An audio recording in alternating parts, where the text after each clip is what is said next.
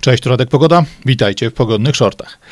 W naszych mediach wrzawa, bo wybory tuż tuż, coraz więcej dzieje się między partiami starego układu, tak zwaną bandą czworga, tymi, którzy powstali na nieprawym łożu w Magdalence, a tymi, którzy próbują do nich doskoczyć. Tu oczywiście Konfederacja, Ruch Dobrobytu i Pokoju, kilka fringe'owych partii z lewej strony, ale te wszystkie lokalne zagrywki, te wszystkie e, lokalne podgryzania tego, że jedna baba drugiej babie i w ogóle i w szczególe, to wszystko są rzeczy, którymi odstre, od, jakby odsuwa się naszą uwagę, czy odwraca się naszą uwagę od tematów naprawdę ważnych na rzecz tych, które mają znaczenie wyłącznie w skali lokalnej i wyłącznie w jakimś tam niewielkim zakresie tego, co faktycznie dotyczy naszego życia.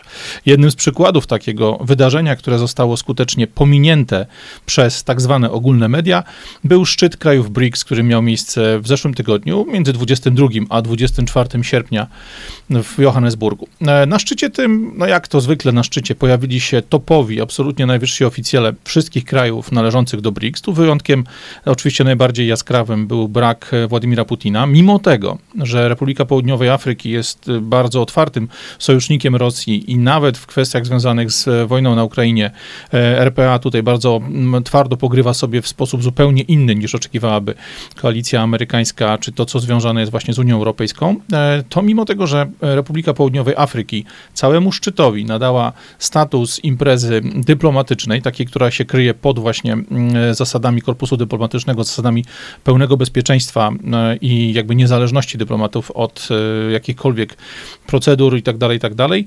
E, mimo tego, że to właśnie nadanie charakteru imprezy dyplomatycznej szczytowi sprawiałoby, że list gończy wystawiony przez Międzynarodowy Trybunał za Władimirem Putinem nie miałby możliwości tak naprawdę utrudnienia mu dotarcia na, tą, na to spotkanie, to sam Putin na spotkanie nie przybył, wysłał za to swoich ludzi, wysłał całą wierchowkę swojego rządu. E, spotkanie samego BRICS-u omówimy za moment, natomiast dla wielu osób, które nawet mnie obserwują, czy obserwują takie kanały jak mój, hasło BRICS jest tylko gdzieś tam echem, które się pojawia. Mamy niejasną informację na temat tego, co ta organizacja może, od kiedy powstała, jaki ma kształt, jaka jest faktyczna jej rola. Dlatego zajmijmy się teraz przez dosłownie parę sekund o, parę minut powiedzmy tym, czym BRICS jest, skąd się wziął i o co do diabła chodzi. E, samo hasło BRICS jest bardzo stare, bo już w roku 2001 e, facet, który był szefem całego zespołu Asset Management, czyli ludzi zarządzających majątkami w banku Goldman Sachs, Jim O'Neill, użył określenia BRIC, czyli skrótu od nazw czterech państw wschodzących potęg gospodarczych świata, od Brazylii, Rosji, Indii i Chin. Tego skrótu BRIC e, użył właśnie Jim O'Neill, człowiek, który w banku Goldman Sachs odpowiedzialny był za perspektywę perspektywiczne, przyszłościowe zarządzania aktywami, zarządzania e, właśnie majątkiem ludzi, którzy temu bankowi powierzyli swoje środki.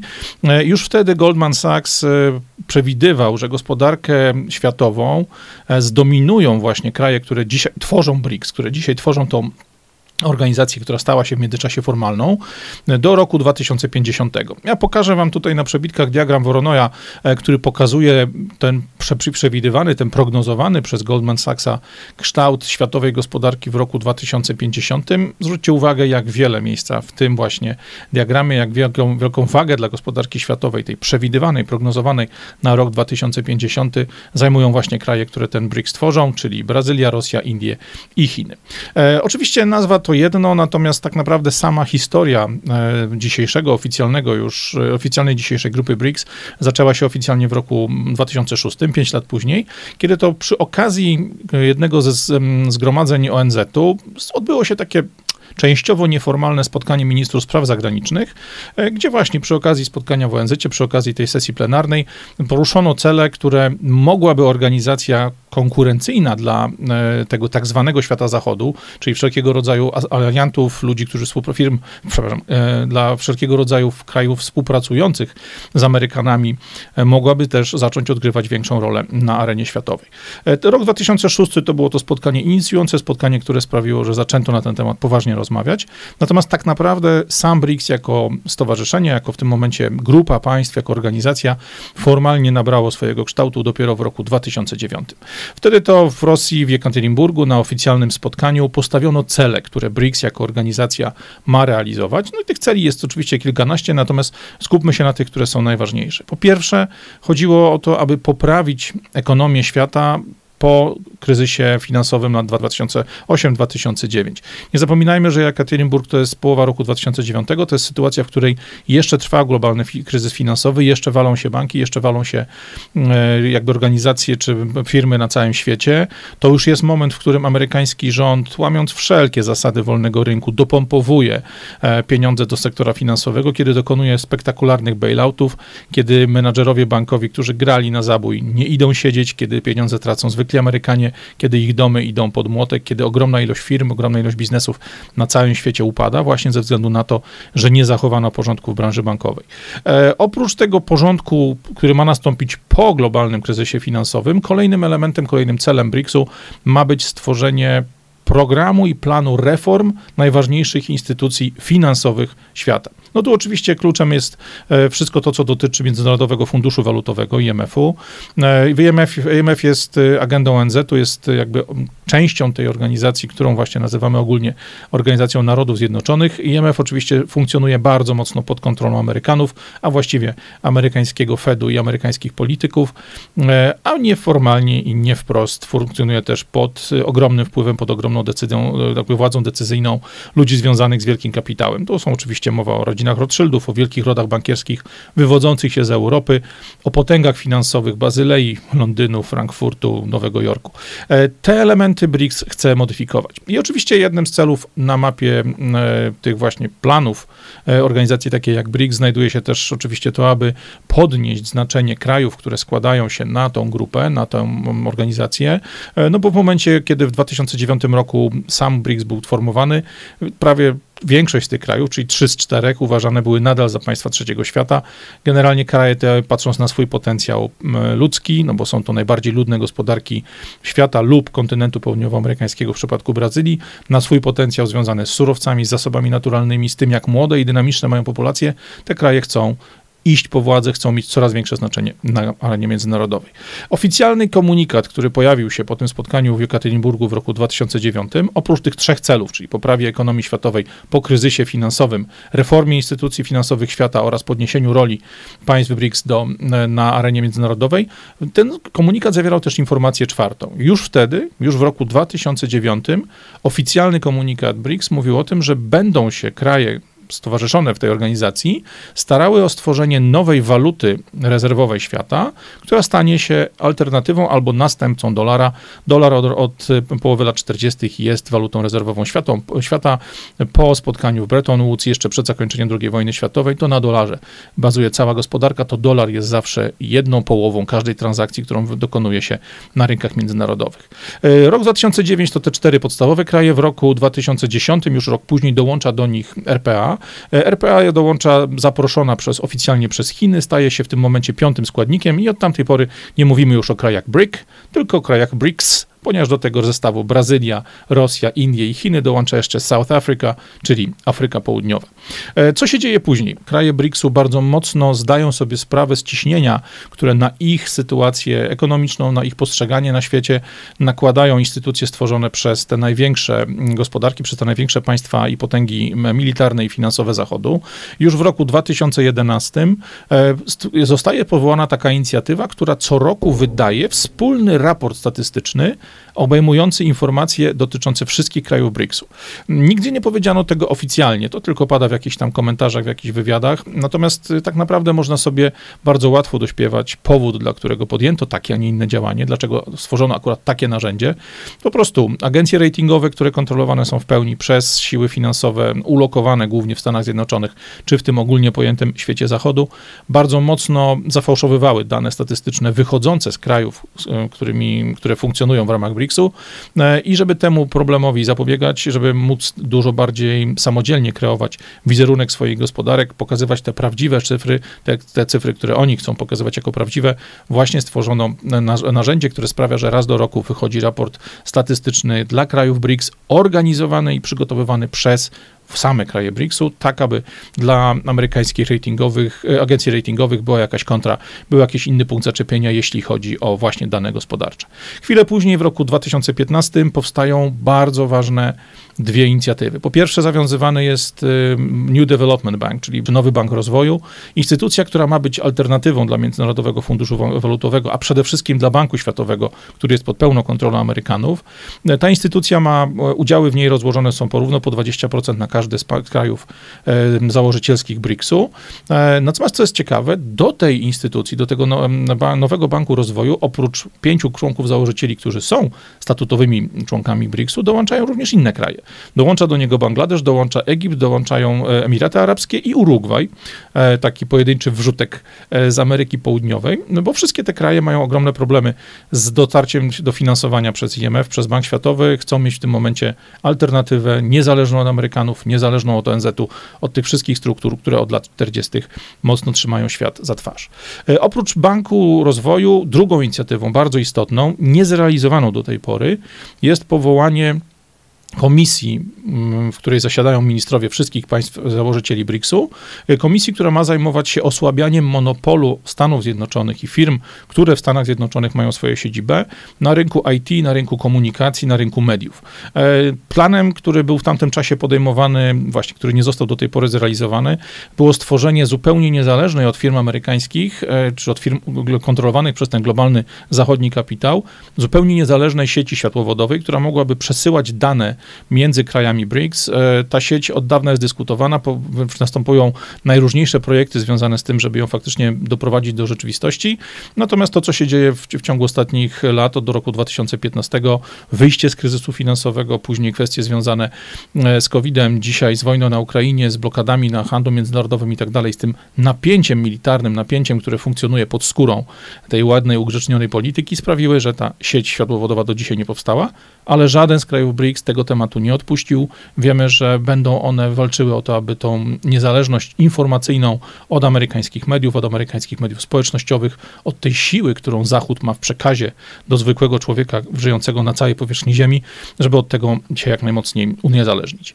E, oczywiście od tamtych czasów, od tamtego czasu BRICS podjął bardzo wiele różnych innych projektów. E, najbardziej istotne z nich tak naprawdę to przede wszystkim BRICS CRA, czyli to, się, to jest taki system, który nazywamy Contingent Reserve Arrangement. E, jest to rezerwa finansowa czy organizacja, która zapewnia rezerwę finansową, e, która w sytuacji ataku walutowego, ataku spekulacyjnego na walutę jakiegoś kraju, na przykład w wyniku jakiejś lokalnej katastrofy naturalnej, czy w jakichś lokalnych e, kłopotów politycznych, e, ten BRICS CRA byłby w stanie pomagać takiemu krajowi przetrwać atak na jego walutę, przetrwać atak spekulacyjny, tak jak dla innych krajów robi to właśnie Międzynarodowy Fundusz Walutowy, udzielając gwarancji, udzielając pożyczek. BRICS CRA ma tej, tej roli zapobiegać. Ale oprócz tego alternatywny, powstał również alternatywny dla SWIFT-u, dla międzynarodowego systemu rozliczeń walutowych, właśnie projekt systemu rozliczeń, który uwzględniać będzie waluty narodowe, który będzie pozwalał handlować poza systemem SWIFT-owym, systemem, który uniemożliwia handel niekontrolowany przez Stany Zjednoczone, niekontrolowany przez zachodnie e, rynki finansowe, przez zachodnie potęgi finansowe. I tu oczywiście kolejny element, który warto jest brać pod uwagę, to nowa waluta, którą, o której BRICS mówi bardzo głośno już od dawna. Ta nowa waluta ma być właśnie alternatywą dla dolara, ma doprowadzić do takiej pełnej dedolaryzacji e, handlu światowego, od umowy w Bretton Woods od roku 43 masowo, czy tam 44 masowo e, stosowaną walutą właśnie w handlu międzynarodowym jest dolar amerykański. E, jak to wygląda w praktyce? No w praktyce, jeżeli na przykład Egipt chce kupić coś od Tajlandii albo Tajlandia od Egiptu, to najpierw muszą kupić dolara, żeby tym dolarem przez system SWIFT zapłacić za zakup, mimo tego, że oba kraje, zarówno Tajlandia ma swojego bakta, jak i w Egipcie e, mamy lokalną walutę. Obydwa te kraje, żeby móc skutecznie, sprawnie funkcjonować funkcjonować w systemach handlu międzynarodowego, wymiany międzynarodowej, muszą kupić dolara. Ten nowy system bankowy, ten nowy system, ta nowa waluta wymyślona przez państwa zrzeszone w ramach BRICS-u ma poza SWIFT-em, poza systemem kontrolowanym przez Stany Zjednoczone, przez Zachód, umożliwiać handel w dużym stopniu w walutach narodowych. E, jakie są rezultaty tego szczytu? No bo o celach sobie powiedzieliśmy, o historii sobie powiedzieliśmy. Spójrzmy teraz na samo wydarzenie, które parę dni temu dosłownie e, zamknęło swoje drzwi i zaczyna wypuszczać komunikaty w świat. Pierwszym i najważniejszym elementem jest to, że uchwalono oficjalnie rozszerzenie BRICS o dodatkowe kraje. Tymi dodatkowymi krajami są, które już zostały przyjęte jakby oficjalnie do e, grupy BRICS, ale w, w, pełni formalnie wejdą w skład tego, tego układu, wejdą w skład tej organizacji z dniem 1 stycznia roku 2024. E, tymi krajami są Arabia Saudyjska i Iran. To bardzo ciekawe, bo to kraje, które przez lata żyły ze sobą na totalnie wojennej ścieżce. E, od dłuższej chwili dzięki mediacji Chin tak naprawdę jest między nimi coś, co można by nazwać może nie zimną wojną, ale zimnym pokojem, jak to nazwał jeden z komentatorów na LinkedInie, bardzo celnie. E, Arabia Saudyjska i Iran to dwa kraje, które są bardzo istotne, jeśli chodzi o rezerwy ropy, jeśli chodzi o eksport ropy, produkcję produktów tych ropopochodnych, ale oprócz nich na liście nowo dołączonych krajów mamy również Zjednoczone Emiraty Arabskie, też istotnego eksportera ropy i kraj, który jest potrzebny do tego, aby na Półwyspie Arabskim funkcjonował spokój. Do tej grupy dołącza również Egipt, dołącza Etiopia, znowu dwa kraje, które bardzo mocno ze sobą konkurują, które mają między, które mają między sobą spory konflikt związany z wodą, która mm, jest przez Egipcjan e, odbierana w nadmiernej według Etiopczyków ilości właśnie ze wspólnego źródła, jakim jest Egipt. E, do tej całej piątki krajów, które się mieszczą się w Zatoce Arabskiej i w północnej Afryce, dołącza Argentyna. Argentyna tutaj sama z siebie jest interesująca. Mieliśmy niedawno na kanale film na temat tego, jak wygląda sytuacja gospodarcza w Argentynie, inflacja, jakie stosowane są przez władze argentyńskie blokady dla zwykłych obywateli, takich jak ty czy ja, e, w tym, aby uciekać z tego pieniądza poddanego presji inflacyjnej w kryptowaluty, ograniczyć możliwość zakupu kruszców i tak dalej, i tak dalej, nawet zakupu walut zagranicznych, takich jak dolar. E, dziś Argentyna jest w poważnym kryzysie, poważna e, inflacja, jakby próba uspokojenia tego kraju doprowadziła do sytuacji, w której władze Argentyny, mimo tego, że na jesieni mamy e, wybory, i to wybory zarówno prezydenckie, jak i parlamentarne, bardzo istotne, bo zmienią bardzo dużo prawdopodobnie na mapie, mimo tego rząd aktualny Argentyny zdecydował się na to, aby wziąć z IMF-u, z Międzynarodowego Funduszu Walutowego, pożyczkę w wysokości 7,5 miliarda dolarów, aby uspokoić sytuację gospodarczą, aby zapewnić stabilność e, krajowi, stabilność gospodarce, stabilność własnej walucie, żeby po prostu do tego czasu wyborów dojechać z względnym spokojem, no i nie czarujmy się, mieć szansę na ponowny wybór, jeśli mówimy tutaj o interesie lokalnych argentyńskich polityków. Co jest ważne, w Argentynie w tych jesiennych wyborach bardzo duże szanse na zwycięstwo mają ugrupowania i mają politycy, którzy są przeciwni wstępowaniu Argentyny do BRICS. Także mamy sytuację pewnej i pełnej zarazem schizofrenii. Z jednej strony argentyński rząd prosi Międzynarodowy Fundusz Walutowy, czyli organizację związaną bezpośrednio z Ameryką, związaną bezpośrednio z właśnie ONZ-em, z tymi siłami, którym BRICS ma się przeciwstawić o pomoc, aby do wyborów się doturlać, a z drugiej strony podpisuje akty akcesyjne, czy tam podpisuje dokumenty akcesyjne do BRICS-u i oficjalnie z dniem 1 stycznia 2024 roku będzie pełnoprawnym członkiem tej organizacji.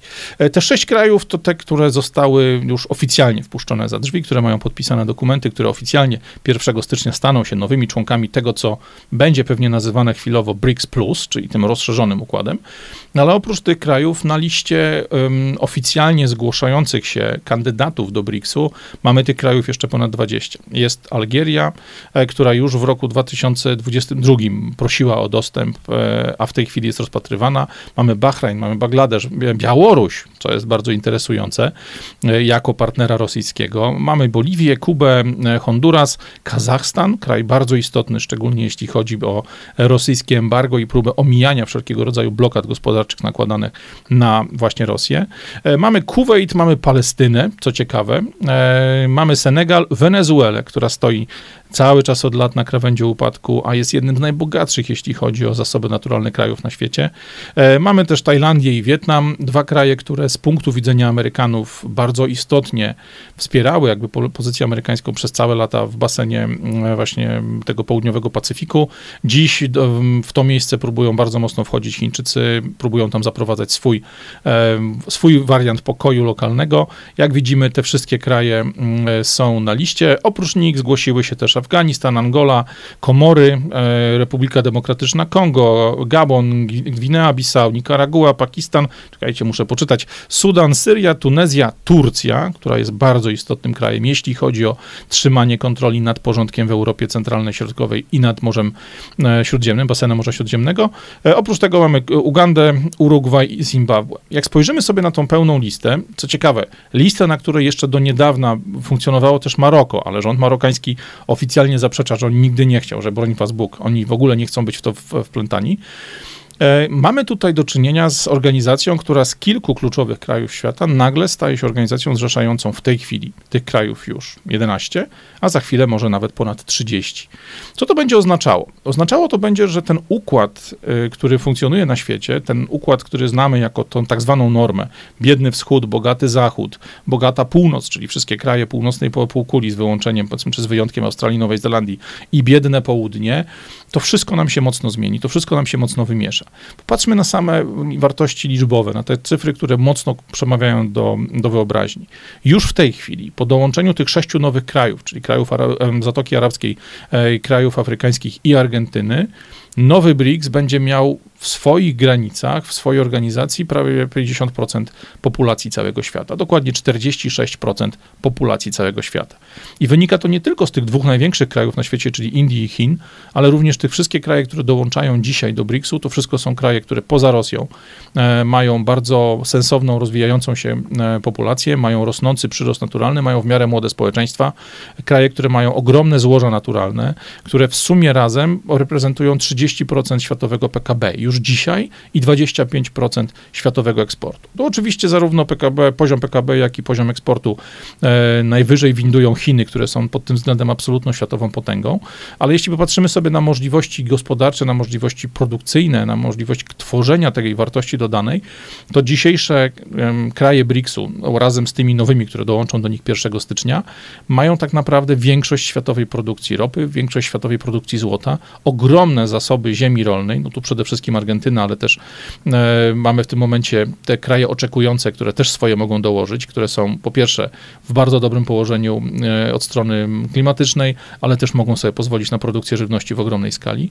E, więc tak naprawdę to rozszerzenie BRICS-u dzisiaj o sześć dodatkowych państw sprawia, że pozycja przy ewentualnym stole negocjacyjnym w ONZ, w Międzynarodowym Funduszu Walutowym, w tych organizacjach tradycyjnych, właśnie stworzonych przez e, zachodni kapitał, przez zachodnie pieniądze, pozycja tego, tej organizacji, pozycja ludzi i firm, i zarówno, przepraszam, ludzi i państw, które w tej organizacji zasiadają, będzie dużo, dużo mocniejsza.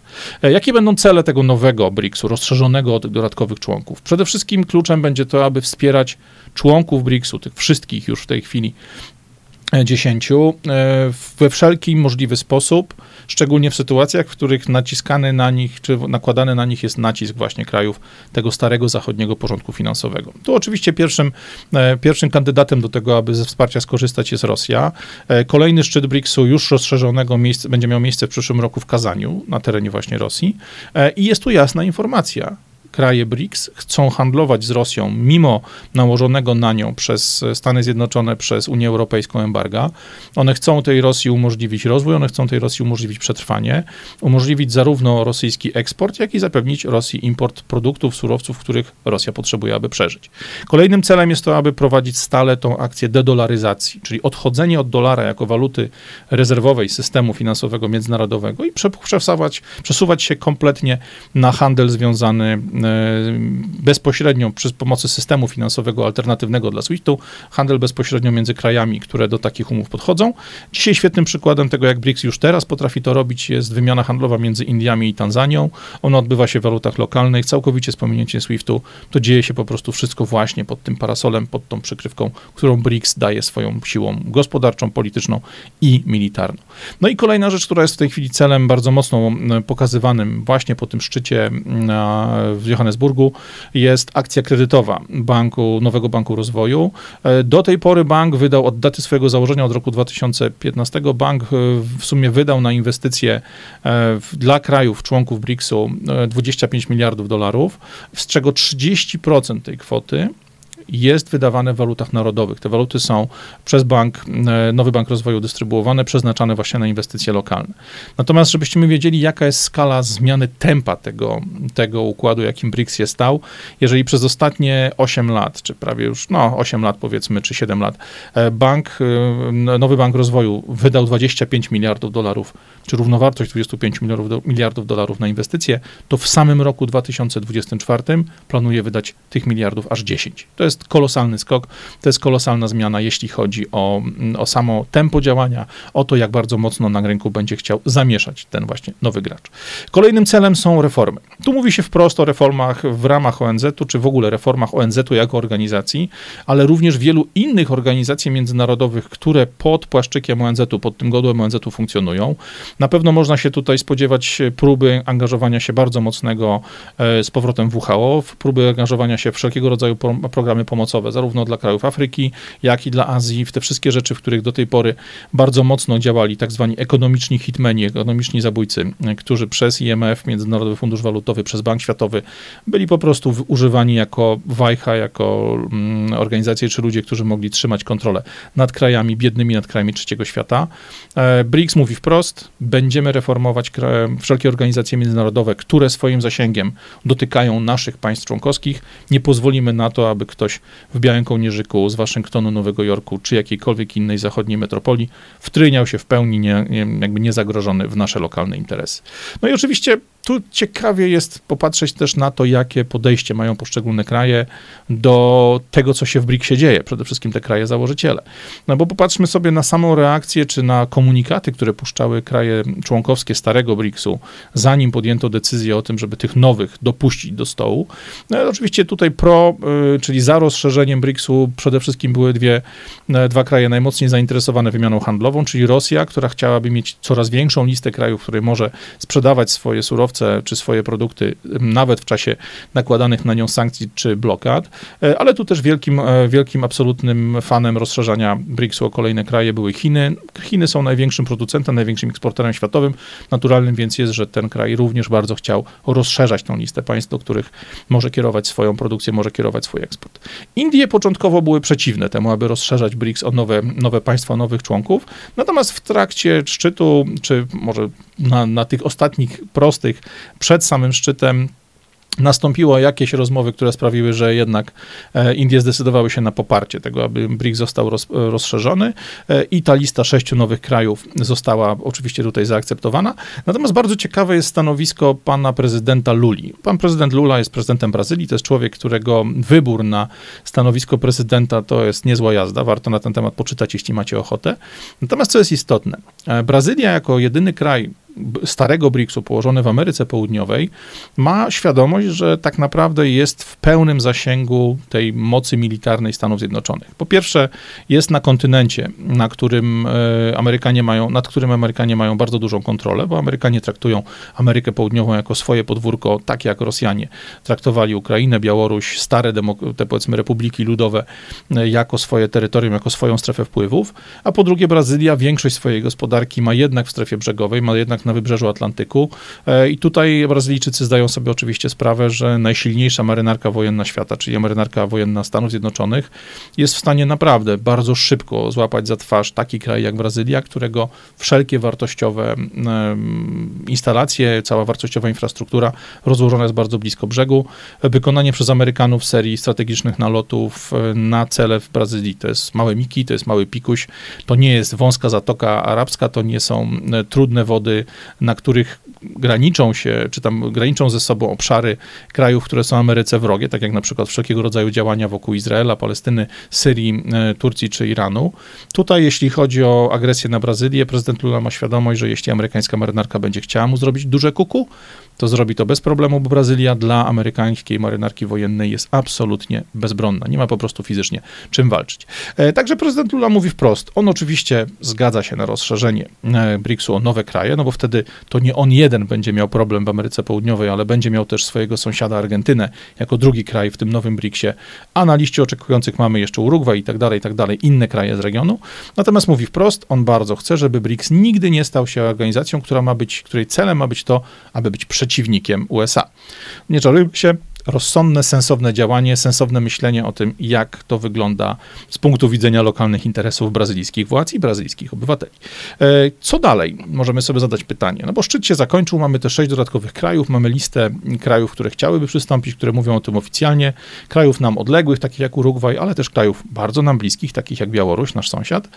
E, natomiast to, co jest ciekawe, mówi się nieoficjalnie o tym, że mimo tego, że żaden z krajów, o którym za chwilę powiem, poza Białorusią oficjalnie nie zgłosił się do BRICS-u, to są cztery na, powiedzmy, na takiej giełdzie nieformalnej między komentatorami, ludźmi, którzy śledzą te tematy związane z polityką zagraniczną, czy w ogóle geopolityką światową, mamy czterech kandydatów w Europie, którzy są na pewno otwarci i bardzo chętni do tego, aby do BRICS-u dołączyć. O Białorusi już mówiliśmy. Białoruś złożyła oficjalny akces. Są wasalem czy sojusznikiem Związku, Związku Radzieckiego, Rosji, przepraszam, e, więc tutaj nie ma o czym mówić. Status Białorusi, podobnie jak status Kazachstanu czy paru innych e, byłych republik, to jest taka pełna wasalizacja, to jest pełna współpraca z Rosją. Natomiast na tej liście mamy również Serbię. Serbia jest krajem, który też, no, choćby ze względu na historię swoją, jest mocno z Rosją powiązany. W Serbii do dziś pisze się cyrylicą. Serbia jest bardzo mocno związana od strony zarówno religijnej, jak i kulturowej właśnie z tą kulturą e, rosyjską, radziecką. No, więc na dzień dzisiejszy Białoruś i Serbia to są dwa kraje, o których mówi się wprost, że mogą być zainteresowane tym, aby do BRICS-u jak najszybciej dołączyć, jak tylko BRICS daje im taką możliwość. Ale mówi się tutaj też o dwóch następnych krajach, I tymi krajami są Węgry i Grecja. O ile w przypadku Węgier nie ma się co dziwić, premier Orban jest fantastycznym strategiem, jest człowiekiem, który doskonale rozgrywa tą trudną pozycję, jaką ma w Europie. Nie czarujmy się, Węgry mają sytuację podobną jak my, jeśli chodzi o położenie geograficzne, równie parszywe między Niemcami i Rosją, czy tam między strefami wpływów Niemiec, Rosji, naciskami Amerykanów, naciskami NATO i tak dalej, i tak dalej. Tym całym, w tym całym kotle środkowej Europy Węgry wcale nie mają dużo lepszej pozycji niż Polska. Natomiast Węgry mają ten kłopot, że mają dużo słabszą gospodarkę, dużo mniejszą ilość ludzi, dużo mniejsze znaczenie na arenie międzynarodowej, więc też teoretycznie naciski wywierane na Węgry powinny mieć dużo większy skutek. No jak widać po zagrywkach naszych palantów z Warszawy, nieudaczników, agenturę i całą resztę ludzi, którzy tam siedzą, mimo tak dużo lepszej pozycji, jaką my mamy teoretycznie jako Polska, to Węgry sobie śmielej poczyniają, to Węgry lepiej rozgrywają to, co da się ugrać w obecnym kształcie polityki czy geopolityki światowej. Ostatnim krajem na liście, którym, o którym mówi się na giełdach, że jest zainteresowany wejściem do BRICS-u jest Grecja. E, Grecja po e, szoku finansowym związanym z jej wejściem do euro, po bałaganie, który się wydarzył właśnie w związku z tym, że Grecy po prostu upadli finansowo już lata, lata temu. E, Grecja jest w dużym stopniu krajem zależnym od zewnętrznej pomocy finansowej. Ja z Grecją mam bardzo dużo związków, zarówno od strony klientów, jak i od strony jakiejś tam rodzinnej i tak dalej, więc ten kraj jest mi bardzo bliski. Sporo wiem na temat tego, co tam się dzieje na poziomie zwykłego obywatela, na poziomie greckiego biznesu, tego, co się wydarzyło z zakupem Pireusu przez Chińczyków i tak dalej, wielu elementów związanych z polityką niemiecką, niemieckich banków przede wszystkim względem Grecji, więc tu możemy liczyć się z tym, że jeśli będzie taka możliwość, to Grecy, mimo tego, że są członkiem NATO, że są członkiem Unii Europejskiej, będą chcieli do BRICS-u dołączyć, bo BRICS jest dla nich szansą na to, aby poprawić sobie swój los. Jak sobie to wszystko podsumujemy, to pojawia się tylko jedno pytanie. I co z tego dla nas? Co z tego w związku z sytuacją Polski, z tym, co Polska może w takiej sytuacji zrobić? No i tu niestety trzeba sobie powiedzieć bardzo smutno, że nic. Polska nie ma żadnej siły sprawczej nasi ludzie w rządzie, czy tam nasi w dużym cykcyku, w dużym cudzysłowie, e, to są ludzie, którzy są w pełni pod kontrolą sił zewnętrznych. E, mówi się o tym po cichu, mówi się o tym otwarcie. Sam premier Morawiecki powiedział kiedyś w wywiadzie, że analitycy światowi oceniają Polskę jako kraj, który jest w posiadaniu kogoś z zagranicy, czy sił z zagranicy. I niestety taki jest, taka jest nasza dzisiejsza prawda. Polska mogłaby na wejściu do BRICS-u bardzo dużo skorzystać, bo moglibyśmy być cudownym e, miejscem, miejscem dla Chińczyków do tego, aby drogami lądowymi, niezależnymi od właśnie zagrożenia przez amerykańską e, flotę, przez amerykańską marynarkę, można by lądowymi drogami przy pomocy, przez, przy pomocy torów, przy pomocy kolei puszczonej przez Kazachstan, przez Rosję, Białoruś, Polskę, kierować masę chińskiego eksportu do krajów Europy Zachodniej. Polska mogłaby fantastycznie eksportować swoją żywność, swoje produkty proste, mało przetworzone do Chin, bo tam, są, tam jest na niewielki rynek zbytu. Tyle tylko, że nikt nam na to nie pozwoli. Niestety, jesteśmy krajem, który jest zarządzany bezpośrednio z trzech ambasad, no może dwóch najmocniej, ambasady amerykańskiej i ambasady niemieckiej. I na to, co robi dzisiaj Turcja, na to, co robią dzisiaj Węgry, co robią dzisiaj inne kraje, takie jak choćby stojąca na krawędzi upadku już po raz któryś z kolei Argentyna, możemy tylko z rozrzewnieniem popatrzeć i patrzeć na to, co będą robili nasze misie na Wiejskiej, w Radzie Ministrów czy w Pałacu Prezydenckim. I zajmować się tym, czym chcą, abyśmy się zajmowali. Tym, co powiedział poseł A posłowi B, co zrobiła jedna baba drugiej babie i jak ktoś kogoś zaorał albo ktoś komuś zamknął usta celną ripostą. A te ważne rzeczy, te wartościowe rzeczy, spokojnie, za naszymi plecami rozgrywają się wśród dużych graczy, wśród dużych chłopców. Niewesołe te shorty, wybaczcie, ale warto jest wiedzieć, warto jest mieć oczy otwarte, warto jest mieć świadomość tego, co dzieje się dookoła nas, zarówno w, pod kątem tego, żebyśmy byli w stanie analizować pewne fakty, które docierają do nas z tej informacji, z tych informacji zagranicznych, a tak, żebyśmy wiedzieli, jaki ewentualny wpływ możemy wywierać na naszych polityków, na ludzi, którzy z naszego wyboru, e, który dokonamy już za półtorej miesiąca, będą w Sejmie, będą w rządzie, będą w jakiś sposób tym krajem dalej rządzili. A jeśli to nie pomoże, jeśli okaże się, że sytuacja Polski, czy ze względu na partię wojny, która nas mocno pcha do maszynki, do mielenia mięsa, aby pomóc braci Ukraińcom, jeżeli będziecie podejmowali jakieś decyzje na temat swojej dalszej przyszłości, to warto wiedzieć, które kraje już są w tym klubie idących do przodu, a które dopiero do niego aspirują. Dziękuję Wam bardzo. Radek Pogoda, pogodne shorty. Trzymajcie się. Cześć.